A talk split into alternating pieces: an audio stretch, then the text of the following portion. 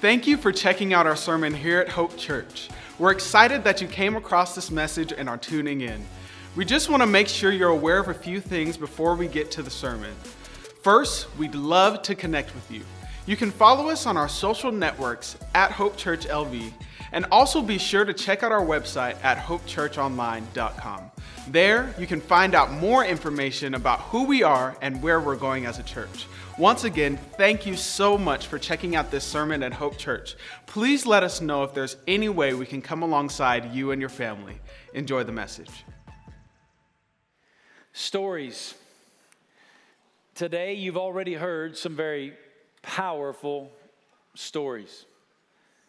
You heard Ryan's story of how, in the midst of a trauma, God used even that trauma to draw her to a saving relationship with Himself. You heard Danielle's story, how in the midst of tragedy, God still is at work drawing people to Himself in salvation. You saw in testimony some stories of people who've been baptized. They've given their lives to Jesus. At some point, their life has intersected with the person of Jesus and their life has been changed. If you look up the word story in the dictionary, it's an account of past events in someone's life.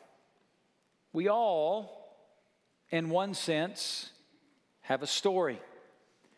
Everybody in this room has a story, something that has led you to this moment. For those in the room today who are already followers of Jesus, already Christians, your story includes an encounter when you came to know Jesus, when your story intersected with his story and you became a follower of Jesus Christ. I want to do something a little bit different today. I want to tell you my story. Some of you have heard pieces of my story. Most of the time, when I tell parts of my story here, it's the story of how God called our family here to be involved in starting this church in Las Vegas. But I want to take you back further than that today, and I want to tell you my story.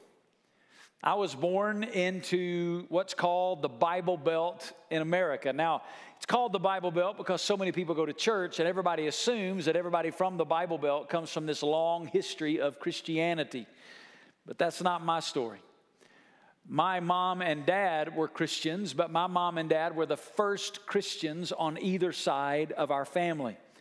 I don't come from a Christian heritage. I did not have godly grandparents when I grew up. I didn't have grandparents who were praying for me and involved in my spiritual development and speaking God's word into my life. As a matter of fact, my parents on my, my grandparents on both sides of my family were very far from God people who rejected God. My, my dad's parents were both people that, that had nothing to do with God. My dad's dad was a career military man. He fought in multiple wars. He was in the first wave of the Anzio beachhead in World War II, and he was in Korea, and it was a career serviceman, a drill sergeant. And because of that, in some ways, very disciplined, but in other ways, the war took its toll on his life. And as I knew him as a small child growing up, my grandfather was a guy whose life was consumed with a lot of silence, a lot of solitude and the only expressions were much of that of alcohol and gambling, or kind of what dominated his life. My dad's mom was a tough lady. She had a big exterior, big personality, but she was somebody that had to be tough and have that kind of skin. She worked in the city street department around all males, and she directed that office, and she was a tough tough lady. And that was my dad's parents. Neither one of them had any time for God, no relationship with God, never been in church to my knowledge.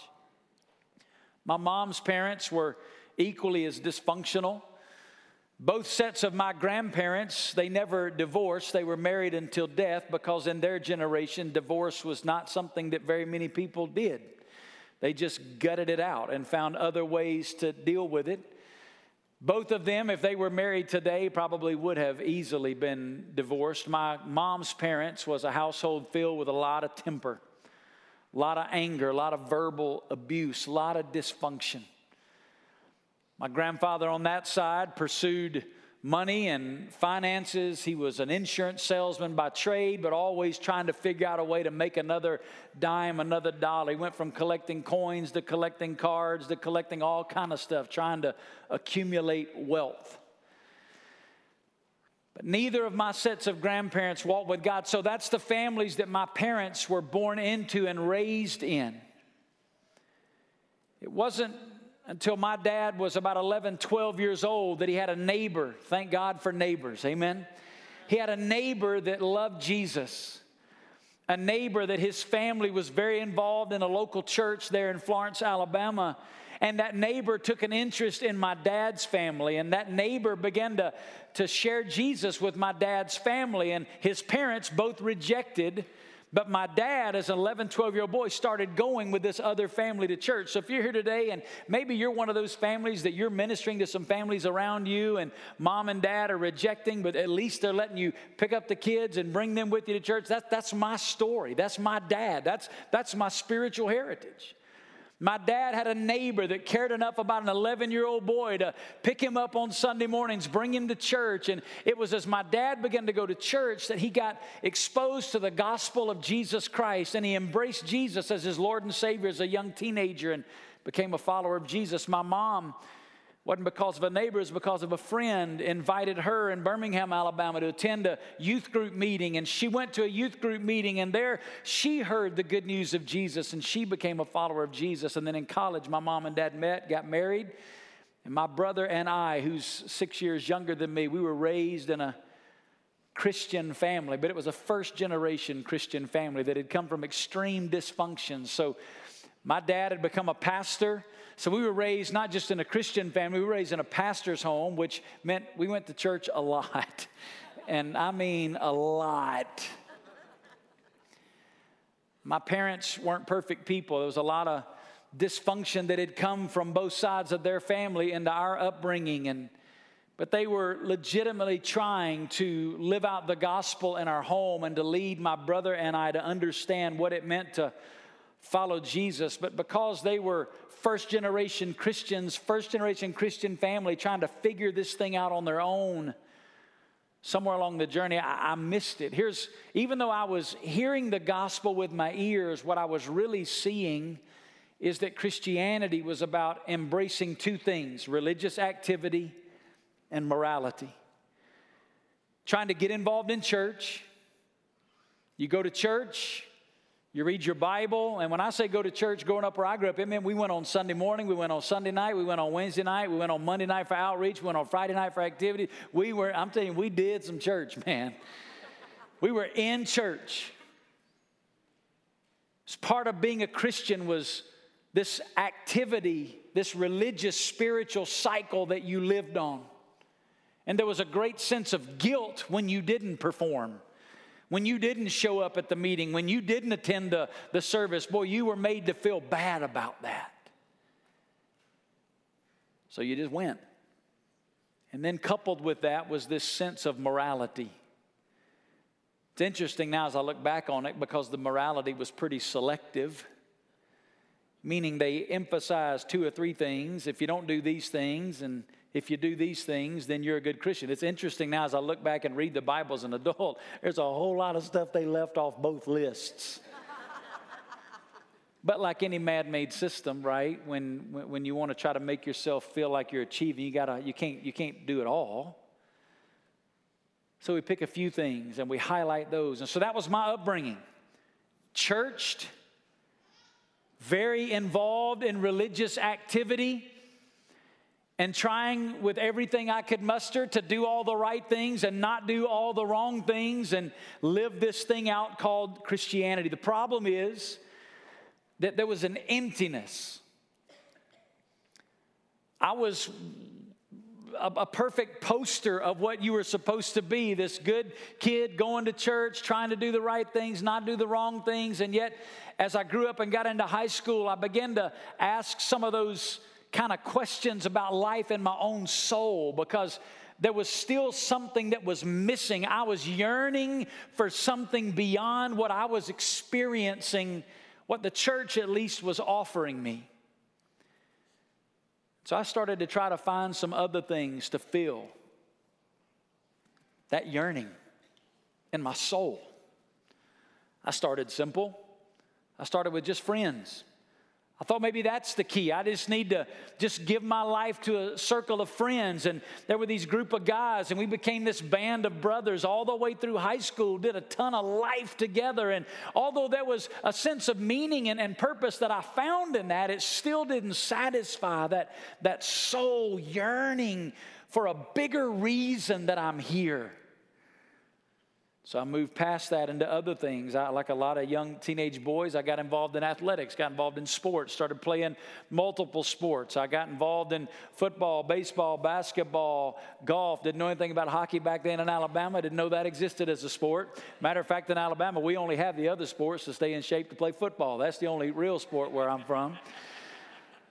But I got involved in all that. I wasn't a very good athlete in any of those things. I, I was able to, to, to, reach a measure of success just doing some of those things, but not like the kind of athlete that's going to go to college and play ball. I just played ball. And I didn't, I only played two of those sports from my high school football and golf. And the other two I just played in city leagues. And gave myself to athletics for a season but but sports again it, it, although it gave me another sense of camaraderie it, it didn't fill the emptiness that was on the inside i was still left wanting and yearning so I started pursuing money.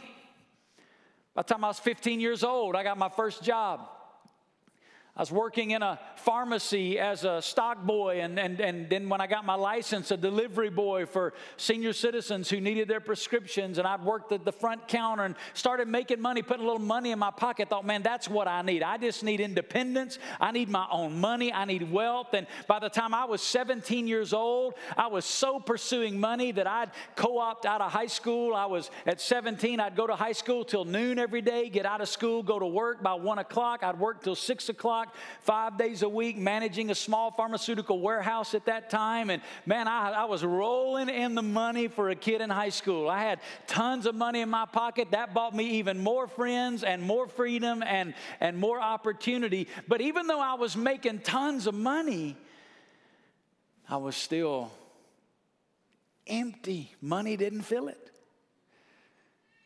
So I tried everything I knew, and then I had some opportunities because of money and freedom. My mom and dad, my dad had pastored the same church in my hometown my whole life from five years old till the time I was a senior in high school. And then decided God had called him to Memphis, Tennessee. He moved with my, my mom to Memphis, Tennessee, and Took my younger brother, who was 11, but because I was a senior in high school and had been such a good kid, they thought, well, we'll just let you finish out your senior year. And so they moved to Memphis. The plan was my mom was going to spend a week in Memphis and a week in Muscle Shoals, and it's only about three hours away, and that'd work out great. But my brother was struggling to adjust to a new city. She wound up staying in Memphis. I stayed in Muscle Shoals, pretty much lived on my own as my senior, as a senior year in high school, and lived in their house and had money in my pocket, and you can imagine what that means. I, I ran down that from my in between my junior senior high school all the way into my freshman year of college.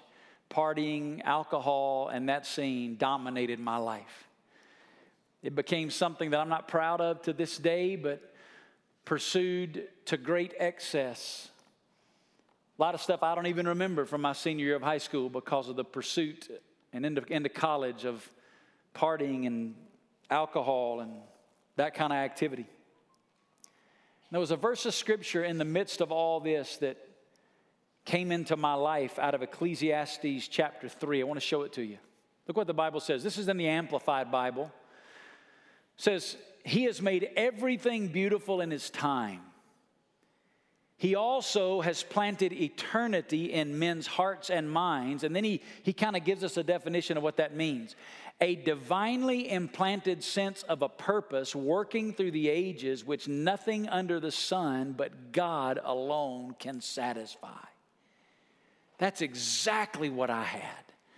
I had this sense, this yearning for purpose. There was a hole in my soul that was longing for a sense of why am I here? What is life all about? And I tried friends, I tried athletics, I tried popularity, I tried money, I tried partying, I tried everything to fill that emptiness, and nothing could satisfy me.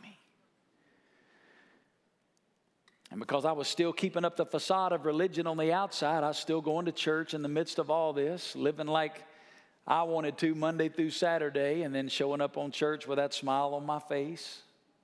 Maybe like some people here. And one day I heard a man named Bill Stafford, I'll never forget it. Bill Stafford preached the gospel. Listen, I'd heard the gospel hundreds of times. But for the first time in my life on that day, I heard the gospel that Jesus came to die on a cross for my sin. That God had made me for a relationship with Himself, but it was my sin that was separating me from God. And Jesus came, and on the cross, Jesus died for my sin. He took all of my sin on Himself. And He rose again from the dead so that I could be forgiven of my sin and I could have life in Him. And I went home that night, and I'm telling you, I was at a low, low, low point. I, I didn't know the word depression, but I was depressed. It's a real darkness that was overshadowing my life. And that night, I, it was in such a dark place that I knelt down beside my bed and I cried out to God like I'd never done before. And I literally surrendered the control of my life to Jesus. And I was so serious and I was in such a dark place. I said, God, if I ever start down a different road again, just take me out. I'd reached an end. I surrendered to Jesus. And let me tell you something that night, I didn't even know it. Let me tell you what happened. I met God. Jesus came to live inside of me. That next morning, I'll never forget it. I, I, went and grabbed my Bible off the shelf and I opened it. And for the first time in my life, I opened my Bible not because it's what I had to do to be a good Christian, but I opened my Bible because I wanted to know this God that I had just met the night before. And for the first time in my life, rather than just reading the Bible, I'm now spending time with God. And as I stand here before you today, that's 30 years ago this year. When I was writing this and I wrote that down, I thought, that cannot be so. I can't be that old. 30 years ago this year, I was a freshman in college and surrendered the control of my life to Jesus.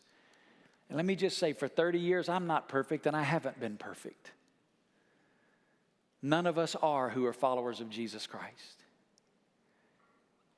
There's stuff that we give ourselves to before Christ, and the enemy knows this, and that's why he tempts us that create flesh tendencies. Listen, because of what I gave myself to before Jesus, I have flesh tendencies that create temptations in me that I struggle with to this day, that I have to battle just like you on a daily basis. But let me tell you what I know I'm not the person I used to be. Jesus Christ has come to live inside of me, and He's given me meaning and purpose. I now know why I'm here. I was created for a love relationship with God, and everything else in my life only makes sense out of the overflow of my love relationship with God. Jesus didn't come into my life to help me live my life, Jesus came into my life to be my life. And that's what I discovered in Christ. And I have a story today to tell you because of his story. Every person in this room today that's a Christian has had a moment when their story intersected with his story. You say, What's his story? I'm going to give it to you in two statements, but first, look at these verses out of Philippians chapter 2 that tell us his story. Philippians chapter 2, verse 5, listen what it says Have this attitude in yourselves, which was also in Christ Jesus who is this Jesus? Well, he existed in the form of God, but did not regard equality with God a thing to be grasped, but emptied himself, taking the form of a bondservant and being made in the likeness of men, being found in appearance as a man, he humbled himself by becoming obedient to the point of death, even death on a cross. Two important truths we learn about the story of Jesus in these verses. You see, the whole story of the Bible is really the story of Jesus. Two truths. I'm going to give them to you and we're done. Number one, Jesus is God who became man. This is very important. Jesus is not just another religious leader. Jesus is not just a dispenser of spiritual truth. Jesus is not just a good man. He claimed to be infinitely more than that. Jesus claimed to be God. Now, I would submit to you today if somebody claims to be God, they're either God or they're crazy. There's no middle ground, right? Jesus is God. Jesus is the one in Genesis 1 when it says, In the beginning, God created the heavens and the earth. Jesus is that God of very God. But at a point in time, Jesus, who existed as etern- in eternity as God, chose to lay aside the privilege of being God. He didn't stop being God, he just laid aside the privilege of being God, took on human flesh, and God became a man. When Jesus walked on the earth, it was literally God with skin on. God became a man. Well, why did he do that? He did that because we'd sinned against him. And because all of us have sinned against God, we're separated from a relationship with Him. Let me show it to you in Isaiah chapter 59 and verse 2. Look at this. It says, But your sins, your iniquities, it's another word for sin, have made a separation between you and your God, and your sins have hidden his face from you so that he does not hear. Here's what that means it doesn't matter what I try to fill this emptiness on the inside with. I can try goodness, I can try morality, I can try religion, I can try being a good neighbor, I can try loving one another, I can try all kind of stuff to fill this emptiness, but because I've sinned against God, God is over here and I'm over here, and no matter how hard I try, God is holy and his holiness demands he not be in fellowship with sin. There was nothing I could do to fix this, but here's the good news God did for us what we could not do on our own. When I could not get to Him, God took on human flesh and He came to get us. God came into this world and became a man. And here's the second part of the statement Jesus is God who became man so he could reconcile man back with God. What I could not do in myself, Jesus came into this world to do, which is what? To give me a relationship with God. Say, how did he do that? Let me show you another verse of scripture in 2 Corinthians chapter 5. The Bible says, He, God the Father, made him, God the Son, Jesus. Look what it says to be sin. That's important. Jesus is God who became a man and lived a sinless life. And the Bible says on the cross, here's what he did He became sin. He didn't just take our sin on him, he became sin for us. Why? Because of the holiness of God. The holiness of God must judge sin. If he ceases to judge sin, he ceases to be holy. If he ceases to be holy, he ceases to be God sin had to be judged, it had to be dealt with. So here's what God the Father did when sin was on Jesus, Jesus became all of our sin. God the Father poured out all of his wrath and judgment on Jesus for the sin of the world. All the judgment, all the wrath that I deserved because of my own sin was poured out on Jesus. Jesus drank the full cup of the judgment of God against sin. And on the cross, God died for us. But he did not stay dead. he rose again from the dead as a testimony that God had accepted his sacrifice for our sin. And now, you and I, all we must do when we put our faith in Jesus, here's what the scripture says He made him who knew no sin to be sin on behalf for us. Why? So that we might become the righteousness of God in him. There's no more judgment for our sin. When we believe in Jesus, all the judgment for our sin has been paid, and we get to be clothed in the very righteousness of God, and we enter into a love relationship with the God who made us. That's the good news of the gospel. The good news of the gospel is Jesus came to restore you back into fellowship with God. But it can only happen through Him. He's the only way. He's not a way, He's the way the way. You say, well, how do I get in on that? We'll look at one more verse of scripture, John chapter 20, verse 31. The Gospel of John is one of the places that tells us the story of Jesus. And at the end of his Gospel, listen to what John said. But these have been written so that you may believe that Jesus is the Christ, the Son of God, and that believing you may have life in his name. There's the key word right there believe. How do I get in on it? I get in on it by believing in Jesus. You say, I don't have to earn it, I have to do it. Listen, everything that needed to be done was done when Jesus died and rose again on our behalf. That's why we sing the song, Jesus paid it all. All to him I owe. Sin had left a crimson stain, but he washed it white as snow. Say, what does it mean to believe in Jesus? Well, there's a missionary that asked that question one time. His name was John Patton. He was taking the gospel to the Hebrides Islands, and his task was to translate the gospel into a language that had never heard it before.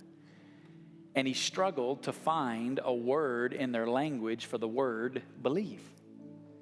Couldn't find a word, didn't know how to translate it.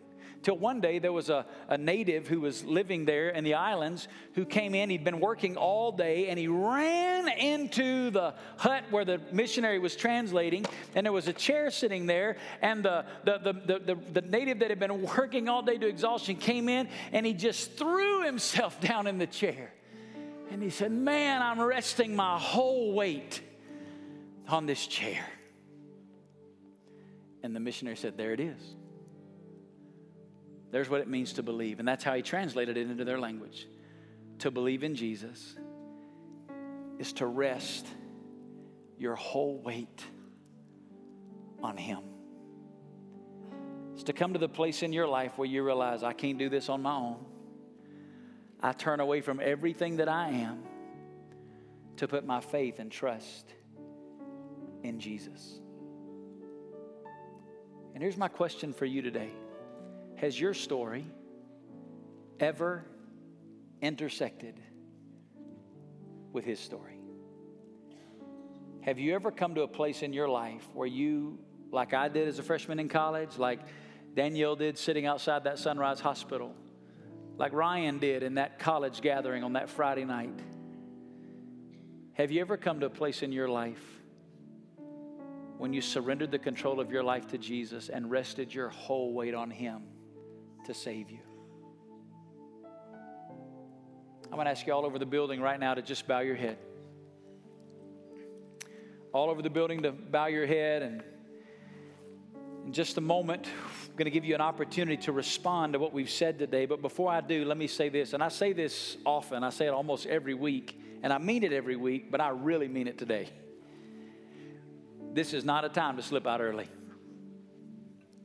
Now, we have some volunteers that are moving into some places where they need to be, but if you're not one of those volunteers, unless you have a medical emergency, I'm going to ask you right now don't be moving around. We're about to do business with God.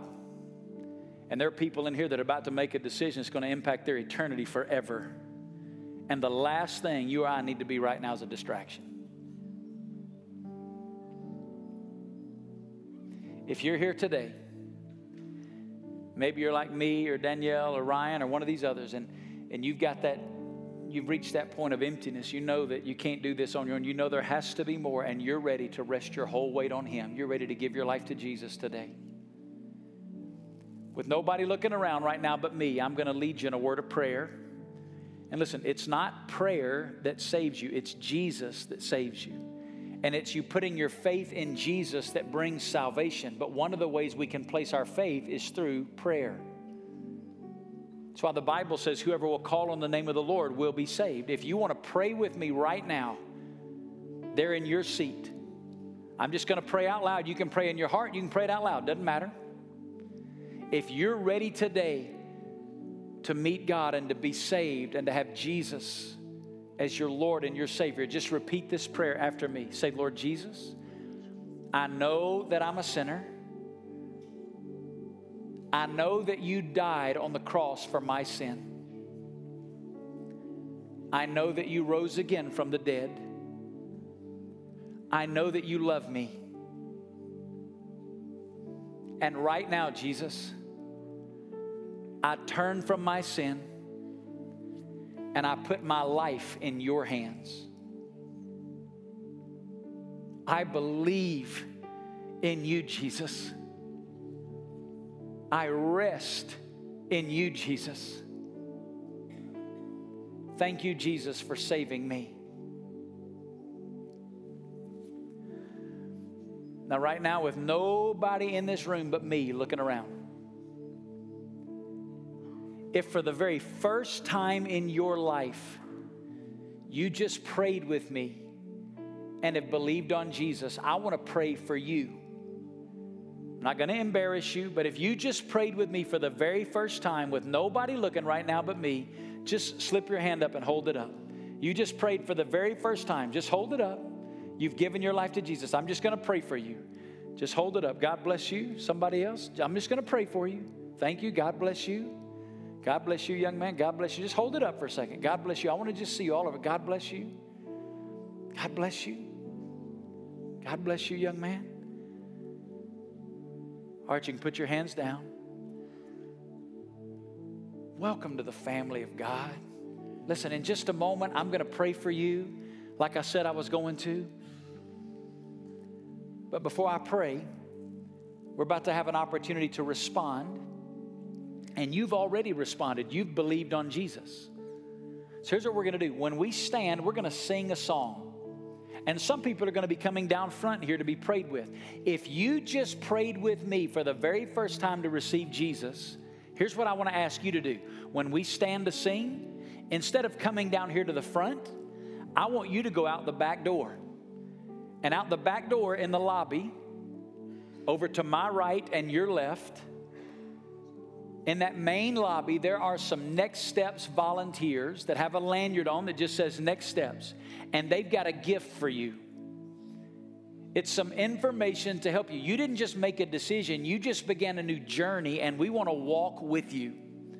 So when we stand to sing in just a moment, if you just prayed with me for the very first time, you go right out that back door, you meet one of those Next Steps volunteers. It'll take two minutes of your time, I promise you. They just want to get some information and they want to give you a gift from us to help you on this new journey. Second thing that's going to happen if you're here this morning and you didn't pray with me, but you want to receive Jesus or you want to talk with somebody more about that, while we're singing, we have pastors down here at the front. You come to any one of these pastors and say, I need Jesus, or I want to talk with somebody. And we'll have somebody sit down with you and have a conversation about how you can have a relationship with Jesus. While we're singing, you're just going to come, others are going to be going out the back door. You're going to come down here to the front. And then finally, if you're here and you're already a Christian, Maybe there's something in your job, your health, your family, and you just need to pray. These altars are going to be open here at the front. You can come pray, or you can come pray with one of our pastors. We'd be honored to pray for you and with you during this time. You just respond. If you've just given your life to Christ, you're going to go out that back door today.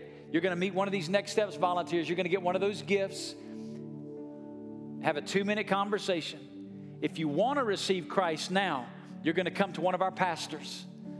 Or if you want to pray, you can come to one of our pastors. Lord, thank you for salvation. God, thank you that you're still saving people. I pray for these that have raised their hand. Lord, right now, I know the flesh, their enemy, is trying to convince them about not going out that back door and talking to somebody. But Lord, I pray you'd give them the freedom. I pray right now, Jesus, you'd give them the strength to go have that quick conversation.